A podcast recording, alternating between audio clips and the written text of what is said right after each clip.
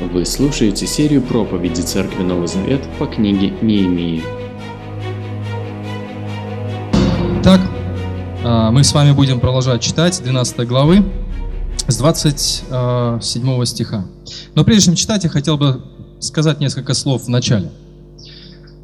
Я думаю, то, что я сейчас скажу, все согласятся на 100%. Христианская жизнь сопряжена с трудностями. Так? С реальными даже порой трудностями. Порой даже невыносимыми трудностями. И не зря в этом отношении Библия использует очень интересный специфический язык для описания этих трудностей. Ну, слово трудность это расплывчатое такое понятие, да? Ну, у меня есть трудности в жизни. А что такое трудности? Как, ну, какой характер они носят? Вот, например, э, апостол Павел использовал военную терминологию. Знаете? Он говорил Тимофею, веди достойную битву веры. Сражайся как солдат. Потому что ни один солдат не обременяет себя житейскими делами. Да? Он сражается, он в бою находится. Вот это и есть христианская жизнь. В данном случае жизнь пастора или служителя. Или, или Павел, тот же самый Павел писал в конце своей жизни, «Я хорошо провел бой, я пробежал весь забег, я был верен всем правилам. Течение совершил, веру сохранил». Это синодальная, синодальная версия тех же самых слов. То есть он использовал военную и спортивную терминологию, описывая свое служение, свою жизнь. Это как спортсмен, который бежит, как боксер, который бьет. Это как солдат, который воюет. Вот у нас таких моментов в нашей христианской жизни немало, которые Бог допускает. И даже более того, мне кажется, наивысшей степени христианские трудности, которые мы встречаем в нашей жизни, э, трудности в христианской жизни, имеют, мне кажется, даже еще более превосходное описание. Жизнь последователей Иисуса Христа описывается как жертва. То есть, если солдат воюет, спортсмен там завоевывает медали, то, мне кажется, кульминация вот христианской жизни, которая наполнена трудностями, но одновременно радостью, это стать жертвой. Братья, Павел писал римлянам, 12 глава, 1 стих. Ради милосердия Божьего к вам я вас прошу, отдайте себя Богу, как живую жертву. Посвятите себя Богу до конца, освященную и угодную Ему. Только такое служение, дальше Павел пишет, истинно духовно. Только такое служение угодно Ему, если вы отдаете Богу себя не по частям. Десятину мы жертвуем в церкви, а жизнь свою, не десятину, всю посвятите Богу. И действительно, реально в жизни порой тяжело даже изучать Библию. Тяжело даже молиться, тяжело свидетельствовать. Сколько охающих и ахающих братьев, сестер, которые, вот, когда мы говорили с вами о стратегии молитвы, заботы, свидетельства, вроде бы так, так на словах, когда курсы проходим, занятия, все такие на одном дыхании. Да, молиться, заботиться, свидетельствовать о неверующих людях, это классно, это здорово, все воодушевились. А потом, как начали делать реальные поступки, принимать реальные решения – обращаться с, э, с просьбой, не, не хочешь ли ты, чтобы за тебя я молился, и они натыкались порой где-то на стену, на, на непонимание, то, конечно же, где-то руки опускались. А когда люди требовали от нас отчета о нашем уповании, а мы не могли найти слова, нужные слова, конечно, нашу жизнь наполняла определенного рода бремя. Тяжело порой изучать Библию, тяжело порой молиться, тяжело свидетельствовать, тяжело даже жить святой жизнью, переживать искушения, испытания, проходить различного рода проверку. Да, жизнь верующего человека, верующего Христа, она сопряжена с трудностями. Почему? Потому что Иисус не обещал никогда никому легкой жизни. Он обещал счастливую жизнь, но не легкую, правда? Он обещал радость, но не беспечную радость, а радость, которая, которую не может одолеть ни одно испытание. Он говорит, радость совершенную вам даю. Я вам такую даю радость, что этот мир не отнимет у вас ее. Даже вас будут прибывать как кресту, как меня. Вы все равно будете исполнены радость. Это удивительное, парадоксальное явление. Радость посреди скорбей. Он обещал крест, но при этом он обещал благословение. Он обещал испытание, но при этом он обещал облегчение. Вот так оно и получилось. Вот алгоритм Евангелия, посмотрите, какой алгоритм Евангелия. Христос был распят, Он был похоронен, а потом воскрес. Но этого даже мало. Потом он вознесся на небо. Но этого тоже мало. Он еще и грядет во славе своей сюда. Вы представляете, что после креста? Благословение, торжество, победа и радость. Это алгоритм жизни в Иисусе Христе. Как поется в одной из христианских песен. цитирую, мне нравится очень песня, это я мелодию не помню, где-то кто-то ее поет. День после ночи, свет после тьмы, знаете эти слова? Тень после зноя, блеск после мглы, жизнь после смерти, песнь после слез, вот что дарует верным Христос. Вот в этой песне, мне кажется, отображена, отображено очень правильно, отображен очень правильно этот парадокс. Парадокс христианской жизни, которая исполнена трудностей, но при этом Бог обещает благословлять, поддерживать. После испытания всегда есть облегчение. Помните, Павел говорил, что Бог допустил не просто испытание, Он допустил проверку, и после этой проверки Он дает облегчение. 1 Коринфянам 13 глава 10 стих, об этом можете потом почитать. Когда битва окончена, приходит покой, тишина, передышка. И даже более того, не просто передышка, а победа. Пусть даже маленькая, но победа. Пусть даже успех, незначительный, но очень важный.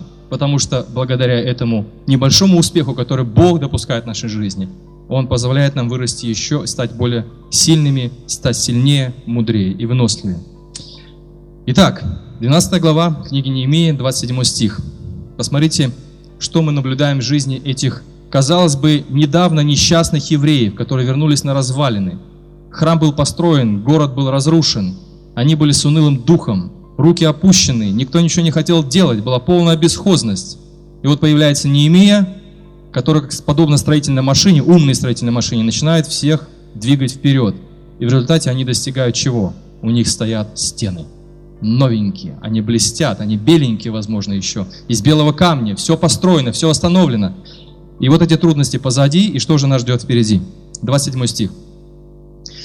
При освящении стены Иерусалимской потребовали левитов из всех мест их, приказывая им прийти в Иерусалим для совершения освящения и радостного празднества со словословиями и песнями при звуке кимвалов, псалтырей и гусли. Представляете, им приказали такое благословенное дело совершить. Приказываю тебе радоваться, приказываю тебе прийти и петь радостно. Дальше читаем. «И собрались сыновья певцов из округа Иерусалимского и из сел Натафавских, и из Беф Гагилгала, из полей Гевы и Азмавета, потому что певцы выстроили себе села в окрестностях Иерусалима. И очистились священники и левиты, и очистили народ и ворота и стену. Тогда я повел начальствующих в Иудеи на стену и поставил два больших хора для шествия. И один из них шел по правой стороне стены к навозным воротам. За ними шел Гашая и половина начальствующих в Иудее, и Азария, и Ездра, и Мишулам, и Иуда, и Вениамин, и Шимая, и Иеремия, а из сыновей священнических с трубами Захария, сын Иоаннафана, сын Шимаи, сын Матафании, сын Михей, сын Закура, сын Асафа, и братья его, Шимая, Азаил, Милалай, Гилалай, Маай, Нафанаил, Иуда и Хананий, с музыкальными орудиями Давида, человека Божия, книжники Ездра впереди них. Подле ворот источника против них они взошли по ступеням города Давидова, по лестнице, ведущей на стену сверх дома Давидова, до водяных ворот к востоку. Другой хор шел напротив них, и за ним я и половина народа, по стене от печной башни до широкой стены. От ворот Ефремовых мимо старых ворот, и ворот рыбных, и башни Хананела, и башни Миа, к овечьим воротам и остановились у ворот темничих. Потом оба хора стали у Дома Божия. И я, и половина начальствующих со мной, и священники Илиаким, Маасия, Минямин, Михей, Илианай, Захари, Захария, Ханания с трубами, и Маасия, Шимай, Илиазар, Иузий, и Аханан, Малхия, и Илам, и Изер, и пели певцы громко, и главным у них был Израхия. И приносили тот день большие жертвы и веселились, потому что Бог дал им великую радость. Веселились и жены, и дети, и веселье Иерусалима далеко было слышно. В тот же день представлены были люди к кладовым комнатам для приношения начатков и десятин, чтобы собирать полей при городах части, положенные законом для священников и левитов, потому что иудеям радостно было смотреть настоящих священников и левитов, которые совершали службу Богу своему и дела очищения, и были певцами и привратниками по постановлению Давида, сына его Соломона. Ибо издано в дни Давида, в дни Давида и Асафа были установлены главы певцов и песни Богу, хвалебные и благодарственные. Все израильтяне в дни Зарававеля и в дни Неемии давали части певцам, привратникам на каждый день и отдавали святыни левитам, а левиты отдавали святыни сынам Аарона. Итак, посмотрите, позади грязная стройка, позади склоки, позади внутренний разлад и внешние нападки. Все позади. Все, все трудности, все то, что беспокоило евреев, все то, что беспокоило Неемию, осталось позади. После всех скитаний, борьбы, крови, пота, слез настало время торжества.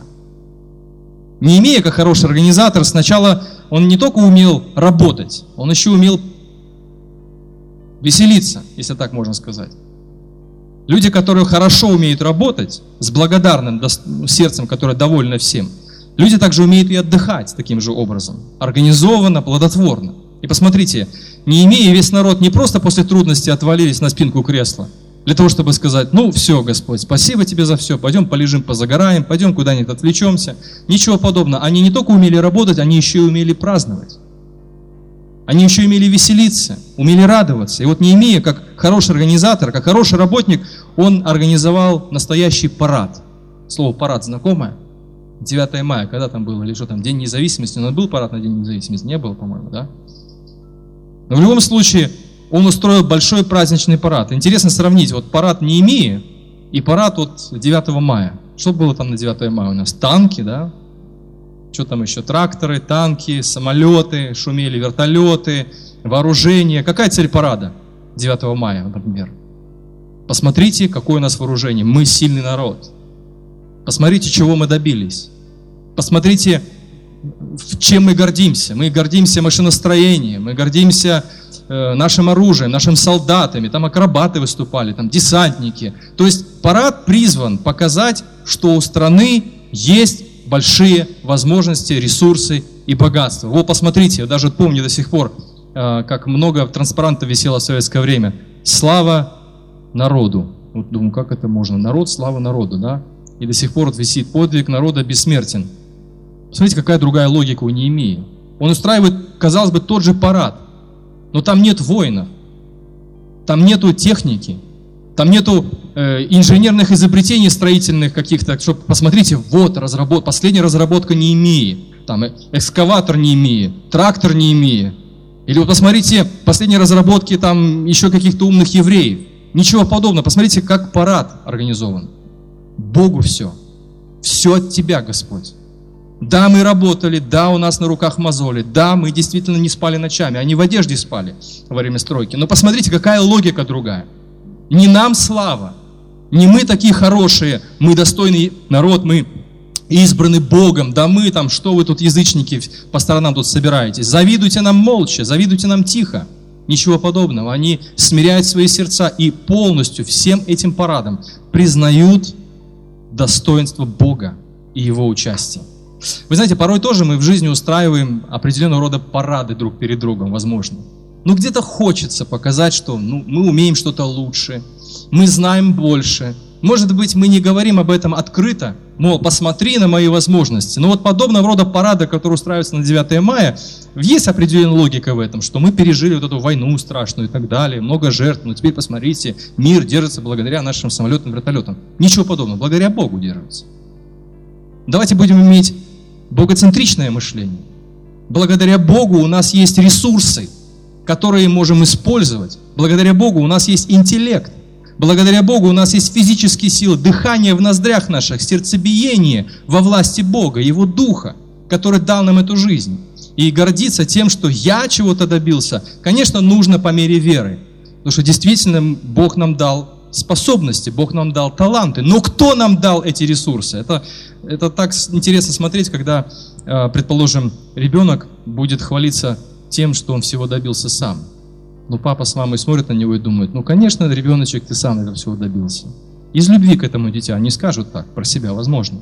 Но в реальности, кто кормил, кто одевал, кто наставлял, кто переживал, кто водил в школу, кто водил в садик, кто обучал, кто терпел, кто наставлял, кто дисциплинировал. Ресурсы получены от родителей. Вот порой так человек ведет себя очень неразумно, глупо, ограниченно – таким образом полагая всю свою надежду радость на себя. Но проклят человек, который надеется на другого человека. Еще более проклят тот, кто надеется на себя, на свои силы. Я не к тому говорю, чтобы мы понизили свою самооценку. Я к тому, чтобы мы повысили оценку Бога в жизни этой земли, судьбы нашей страны и, конечно же, отдельно взятой жизни. 2 Коринфянам 10 глава 17 стих. «Кто хочет хвалиться, Пусть похвалится Господом.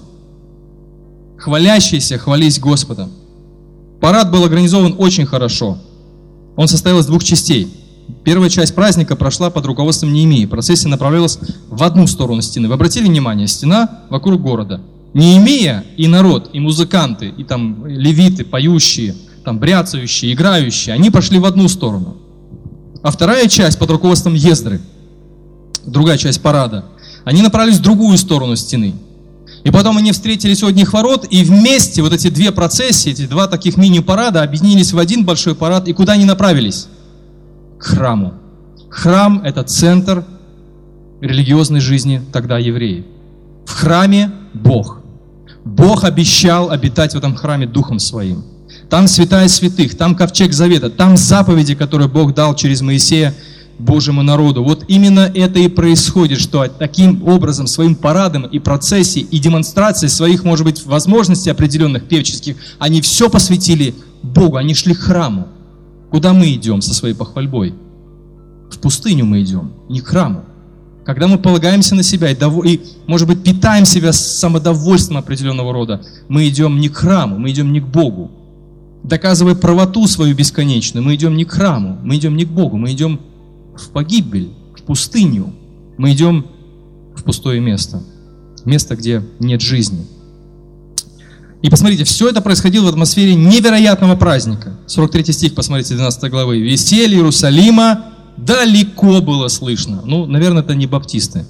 Потому что когда баптисты веселятся и радуются, да, то это все очень тихо-тихо, да, то есть так вот листают. Да, ну, ладно, есть разные, конечно. Но евреи, когда они увидели все это, когда стена была построена, когда хористы пели, левиты бряцали, играли на инструментах, это был шум определенного рода, это был, это был шум радости, невероятной радости. Эмоции зашкаливали, потому что наконец-то Бог совершил обещанное. Он обещал восстановить Иерусалим, и вот оно происходит на их глазах. Разве это не чудесно, когда Бог делает нечто подобное в нашей жизни? Почему мы прячем свою радость? Почему мы боимся радоваться? Почему мы боимся спугнуть эту радость? Потому что основой нашей радости является Бог. Ну, интересно, если мы смотрим на последовательность всех событий книги Неемии, возникает вопрос, а почему бы не устроить это веселье в конце шестой главы? Почему 12 глава? Почему так поздно? Казалось бы, логичнее устроить подобного рода шествие, парад, празднество пение, бряцание, там, не знаю, шум такой радостно организовать. Как раз таки тогда, где стена действительно закончена. Она в шестой главе заканчивается. Ну, позвольте мне объяснить. Вы помните, что вся книга по факту делится на две большие части. Помните? Все помните. Вы все прекрасно помните. Мы до 12 главы дошли, Неемии, мы уже спим с Неемией, встаем с Неемией, завтракаем с Неемией, идем на работу с Неемией, думаем вместе с ним, с его мыслями, находимся один на один с Богом. Тоже нас это касается, все, что он пишет здесь. Так вот, смотрите. Вся книга делится на две большие части. Первая часть, с 1 по 7 главы, это восстановление стен. Да? А с 8 по 12 главы это восстановление Божьего народа.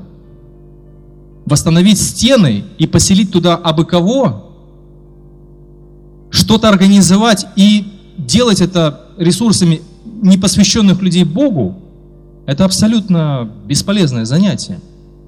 Абсолютно бесполезное занятие. Так вот, последовательность событий и устройство праздничной процессии, которая заканчивалась у храма, имеет глубоко символическое значение. Мы построили стены, мы покаялись, а теперь, Господь, Тебе вся хвала. Потому что это Твое дело. И то, что стены стоят, и то, что мы обратились к Тебе, это Твоя заслуга. Ты достоин хвалы, хвалы и поклонения. Посмотрите, что Бог помог евреям достичь руками Неемии. Во-первых, помните, Неемия получил а, разрешение царя на восстановление стен разрушенного города. Это было практически невозможно, потому что этот же царь Атарксеркс, он запретил строительство стен. И спустя какое-то время появляется Неемия с печальным лицом, который наливает вино, и тот спрашивает у него, что с твоим лицом, он начинает объяснять, и вдруг получает неожиданно щедрое разрешение царя. Это Бог сделал для Неемии и для народа. Во-вторых, Неемия разработал план, чтобы построить стену. Кто дал ему эту мудрость разработать подробный план? Мы восхищаемся организаторскими способностями Неемии, правда? Это просто человек, казалось бы, не своего времени. Ему сейчас работать на Манхэттене, в Нью-Йорке, организовывать бизнес, сеть магазинов. Он приезжает, как будто, как, как будто бы ну, человек не своего времени. Четко мыслит, планирует, финансирует, находит средства, приезжает, осматривает стены, все это приводит в порядок. Чей это дар? Это Божий дар. В-третьих, помните, Неемия воодушевил отчаявшихся людей. Ну, казалось бы, тоже, Неемия, молодец, это действительно, действительно его заслуга. Неемия так и пишет, помяни меня, Господи, все эти дела. Он действительно прилагал к этому все свое сердце и старание, но кто положил ему это на сердце? Кто дал ему силы воодушевить унывающих, отчаявшихся людей? Для меня лично это огромная ну, трудность. Вот перед тобой человек с опущенными руками, он не имеет мотивации к жизни, все. Что мне с ним делать? Я не знаю, не имея знал, потому что Бог ему дал этот дар. Бог дал ему такую способность. Он воодушевил отчаявшихся людей. И они взялись за работу. Представляете? Спустя 15 лет после неудавшейся попытки восстановить стены, приезжать не имея, и опять что-то начинает делать. Да кто его будет слушать? Бог дал такую силу ему, что его слушали. В-четвертых, Немия преодолел как внешнее давление, так и внутреннее противостояние. Помните, когда на него стали объявили войну практически, скрытую партизанскую войну. Все близлежащие народы с юга, с севера, с запада и с востока, со всех сторон обложили Иерусалим. Они находились в котле. Ними, Бог дал Неемии эту способность, стойкость. Я ему завидую и всегда молюсь о том, что Бог мне дал тоже такую же способность и стойкость. И молитесь об этом, потому что Бог может дать. Помните, как написано в послании Якова? Кому не хватает мудрости, Пусть просит у Бога, и Бог даст. Вот эти слова утешают меня и приближают меня к Неемии. Когда я смотрю на него, мне кажется, это недостижимо. Но когда читаю Якова, вау, это достижимо, это, это доступно. Просите, Бог будет давать. И он преодолел также внутреннее противостояние. Это самое страшное противостояние, когда внутри Божьего народа начался разлад, когда олигархи грабили своих соотечественников. И найти в себе смелость пойти в лицо им сказать вот эти вещи, которые он сказал, правду в глаза. Это огромная смелость. Кто дал ее? Бог дал ему. В-пятых, Неемия окончил восстановление стен. Мечта была достигнута, воплотилась в реальность. За 52 дня, 52 дня, и стена стоит вокруг Иерусалима. Это Бог. Бог дал благодать Неемии. В-шестых, Неемия инициировал всенародное возрождение. Это мало ему показалось. Он думал дальше. Бог дал ему мудрость мыслить дальше – не просто восстановить стену и уехать обратно в столицу на теплое местечко, но давайте, ребята, будем возвращаться к Божьему закону. Он не был таким чисто администратором. Хорошо, когда администратор еще и Божий закон знает. Когда он знает Бога, то он может сделать гораздо больше. Не имея сделать больше, чем, казалось бы, от него требовалось. Он восстанавливает не только стены, он возвращает народ к духовным корням, к Божьему Слову, к покаянию. И в-седьмых, Бог дал мудрость, не имея, заселить обновленный город он разрабатывает новую миграционную политику. Теперь на этом городе, на этом месте абы кто не может селиться. Во-первых, туда селятся иудеяне и венементяне. И, во- и во-вторых, туда селится аристократия, туда селится цвет еврейской нации, для того, чтобы город отвечал требованиям столицы. В 8 главе 2 послания Коринфянам апостол Павел пишет – он рассказывает, кстати говоря, в этом месте, во, втором, во второй, восьмой главе 2 послания Коринфянам, он рассказывает с удивлением, если вы читали эту главу, как христиане Македонии смогли пожертвовать ну, космическую по тем временам сумму в пользу бедствующих христиан Иерусалима. В то время как самые македонцы, если внимательно вот, э, обращаться к историческим материалам, Македония это были задворки Римской империи. Там особо богатых ни, никто не селился. Это, это в прошлом, там Александр Македонский, это в прошлом место, где родились великие полководцы и цари. Но в то время, когда вот во времена Павла, это, это было захолустье. И вот эти люди, которые жили в захолустье, македоняне, они собирают невообразимую сумму для жителей, э, для евреев, христиан, которые находились в Иерусалиме. И посмотрите, что Павел пишет по этому поводу. 8 глава, 5 стих. Он пишет македонянам, он откровенно им признается. Это действительно эмоциональное и искреннее признание. Он пишет им, мы на такое и надеяться не могли. Апостол Павел исполнен духа, который должен знать много. Говорит, я этого не знал. Я этого не ожидал, что вы можете собрать вот такую сумму. И посмотрите дальше, что он пишет о македонянах. Они самих себя отдали прежде всего Господу, а затем по воле Божьей также и нам. Посмотрите, в чем секрет? Их щедрости. Регион небогатый. Они собирают сумму, и Павел говорит, знаете почему? Потому что они отдали себя прежде всего Богу, а потом они отдали себя нам. В этом и состоит секрет духовного успеха. Сначала посвятить себя всецело Богу, без, всяких там, без всякой болтовни святой, благочестивой, а предпринимая реальные шаги. Посвятить себя сначала Богу, а затем посвященно служить людям. Это очень хорошо перекликается с наибольшей заповедью. Кто сейчас по памяти вспомнит, как она звучит, наибольшая заповедь? Сначала возлюби Бога, а потом ближних. Вы не можете постоянно посвященно любить ближних, если вы не любите Бога. Вам кажется, что вы любите посвященно ближних, но это не так.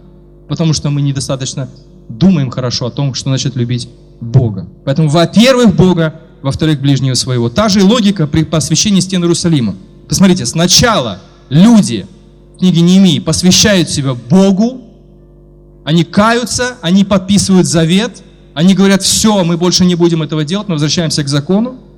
Потом они посвящают стены, врата, потом э, люди посвящают, э, сначала посвящают себя, посвящают стены, врата города, и потом сам город они посвящают Богу. Сначала себя, они рассматривают в, состояние такого смирения, они каются и ставят Бога на первое место. И они освещают стены. Что такое освещение? Э, такое загадочное слово освещение. Когда что-то посвящали Богу, это значит, что что-то отделяли.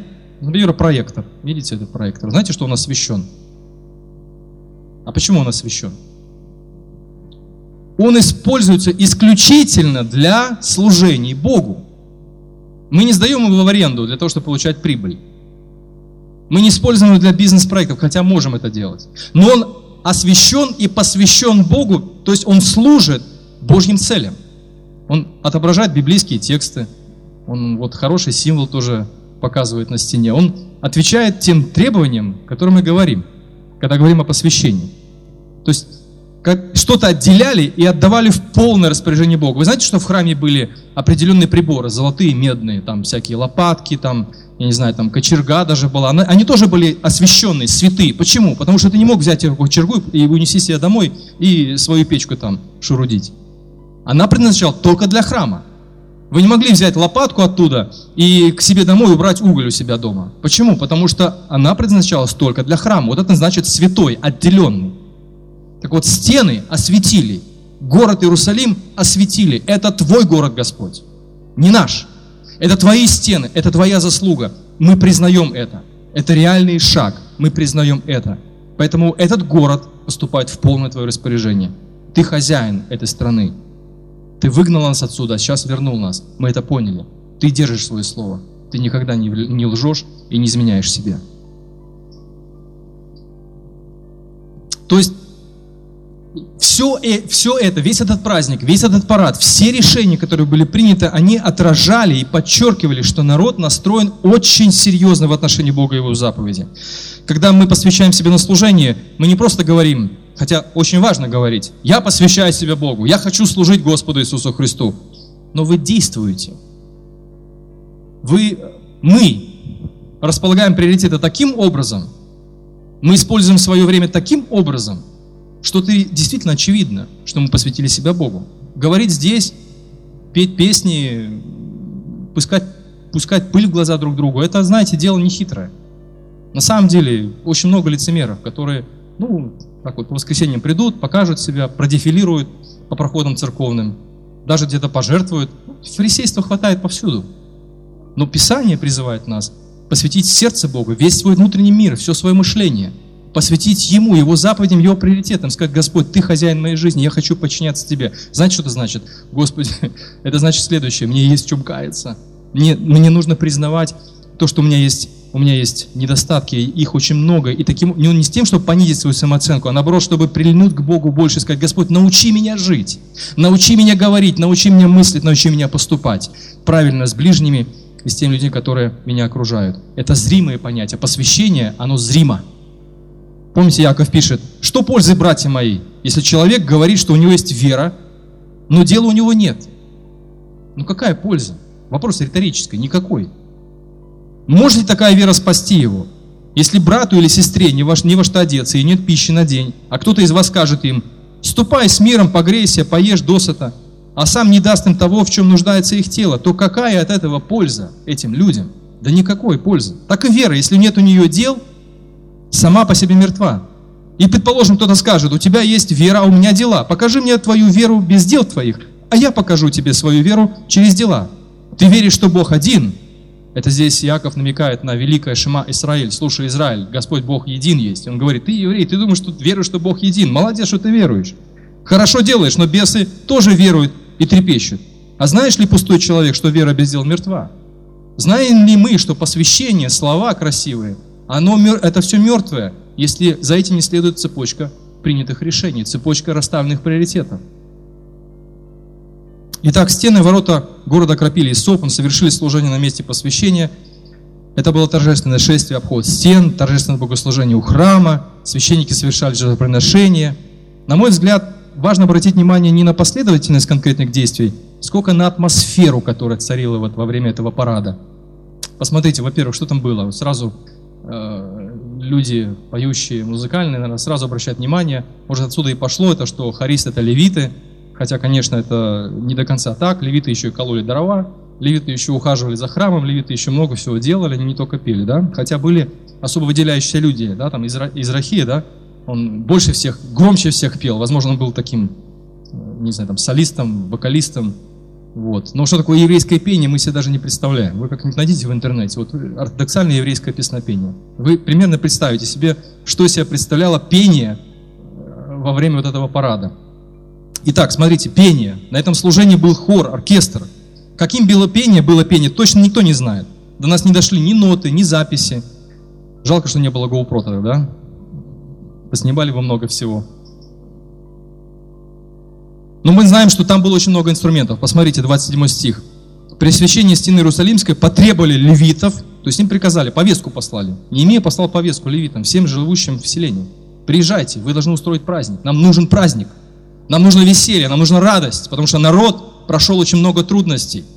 Народ прошел очень много испытаний. Вы обязаны прийти сюда. Приказываю вам прийти в Иерусалим для совершения освящения радостного празднества со словословиями и песнями при звуке. И смотрите, здесь инструменты. Кимвал, это какие-то такие бряцающие, возможно, типа как треугольник, металлические инструменты. Псалтыри и гусли, какие-то струнные инструменты. И там были также, вот я уже говорил, выдающиеся голоса, 42 стих, из Рахия. И пели певцы громко, да, главным у них был из Рахии. Что они пели? Интересно предположить. Наверняка книги псалмов, правда? Песни псалмов.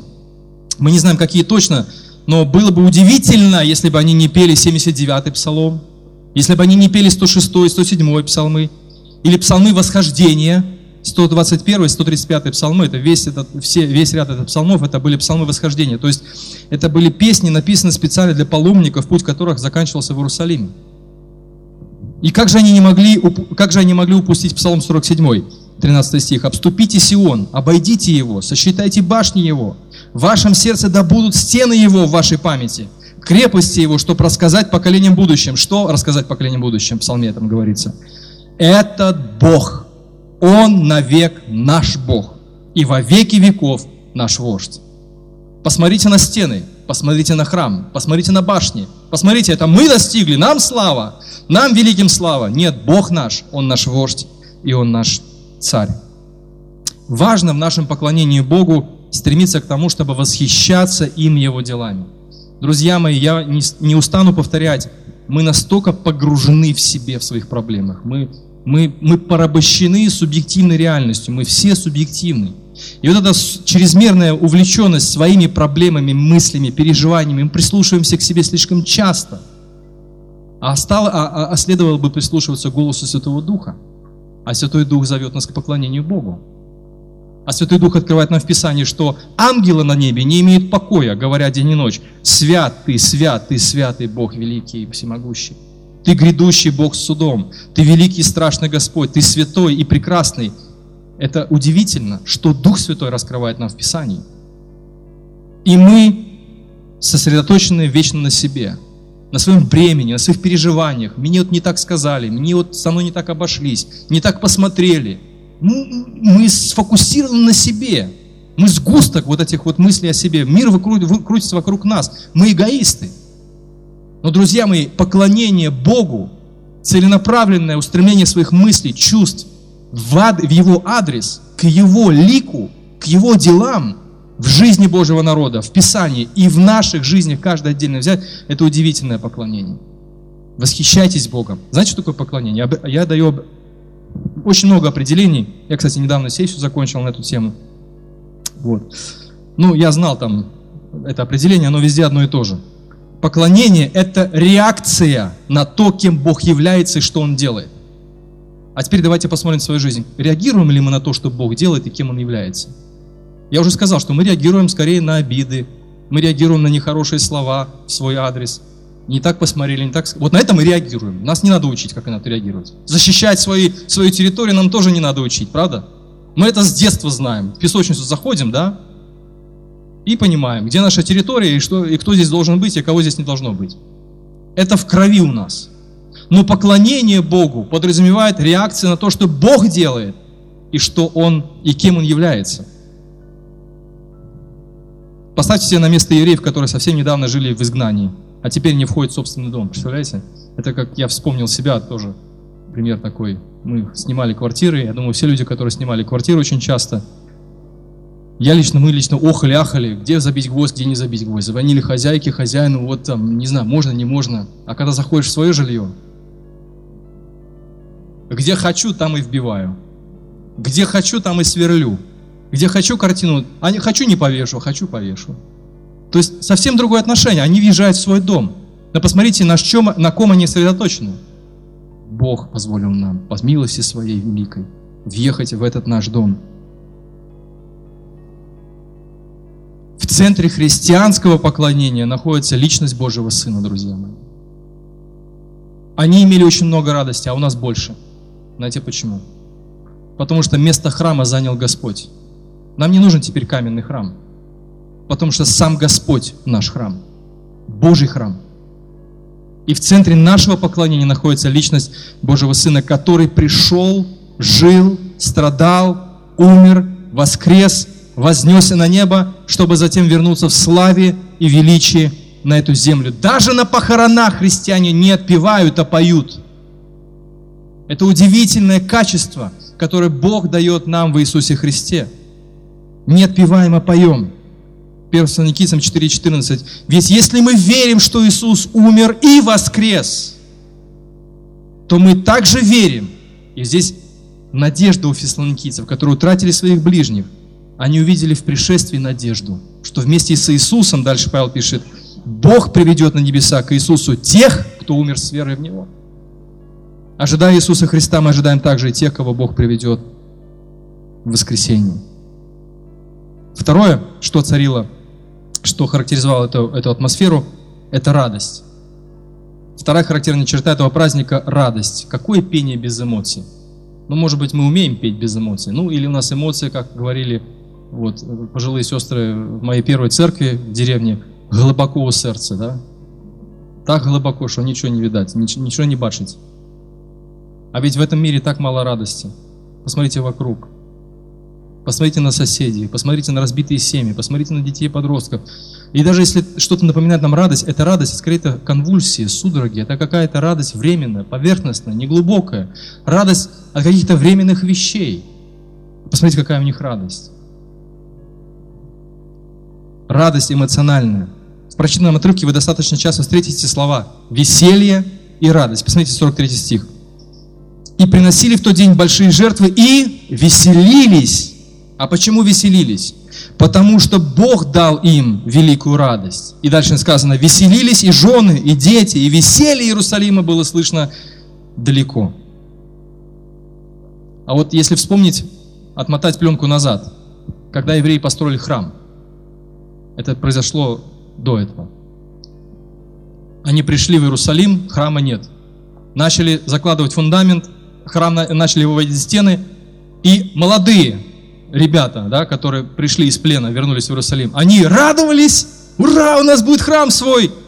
А старики, которые помнили, как храм выглядел, они тоже издавали звуки, но это были звуки траура.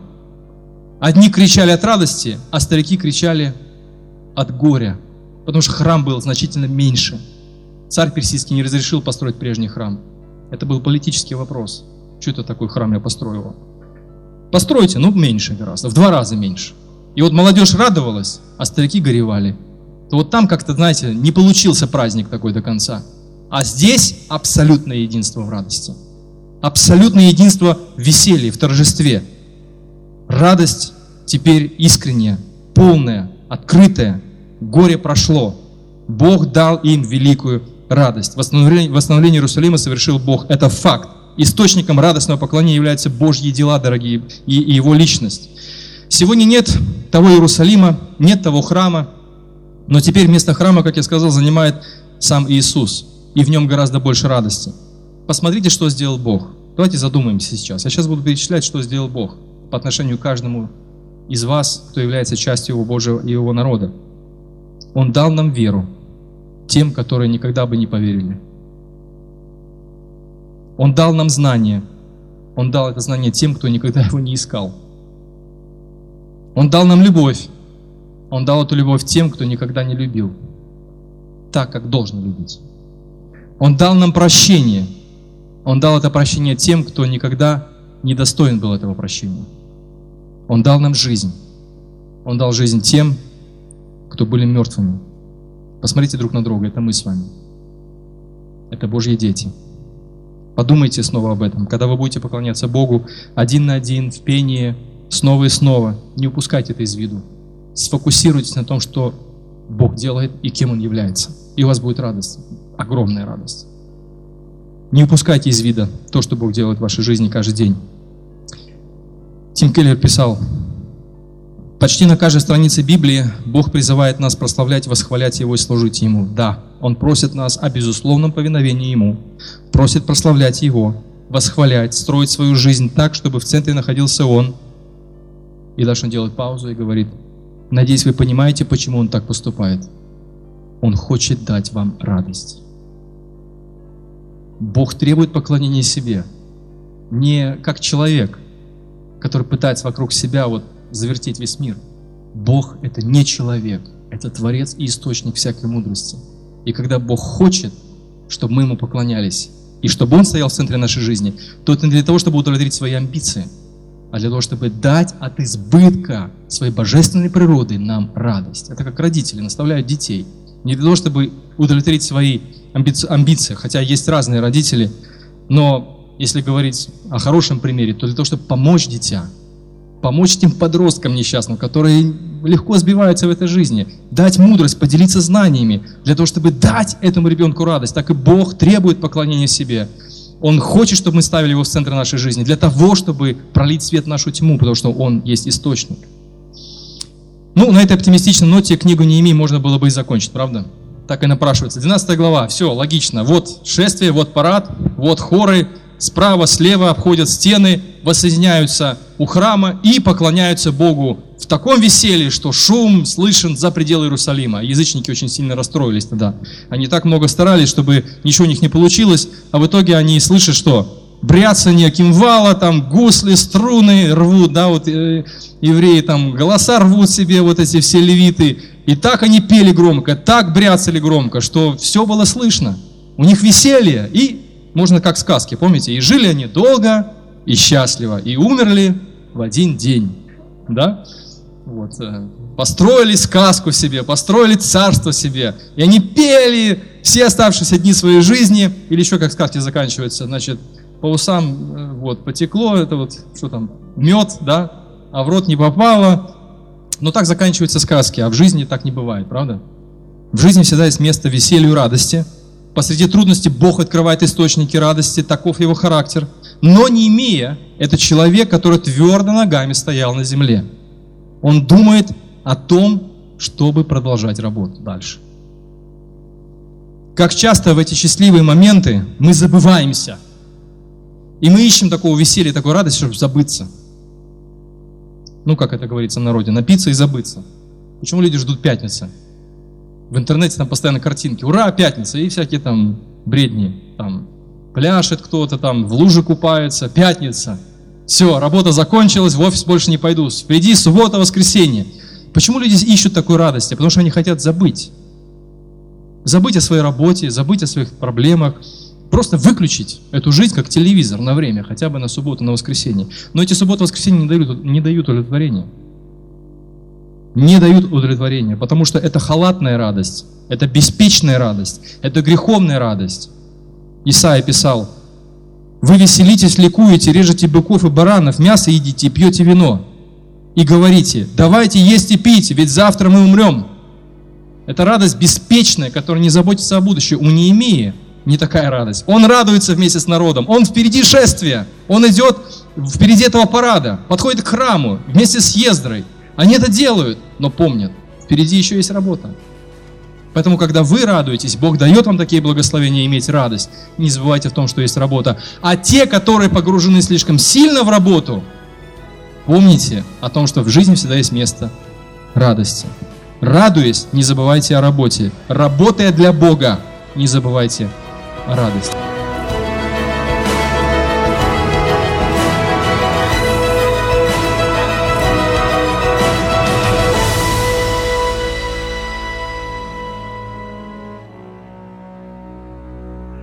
Записи этой и других серий подкастов доступны на нашем сайте завет.орг и в каталоге подкастов iTunes.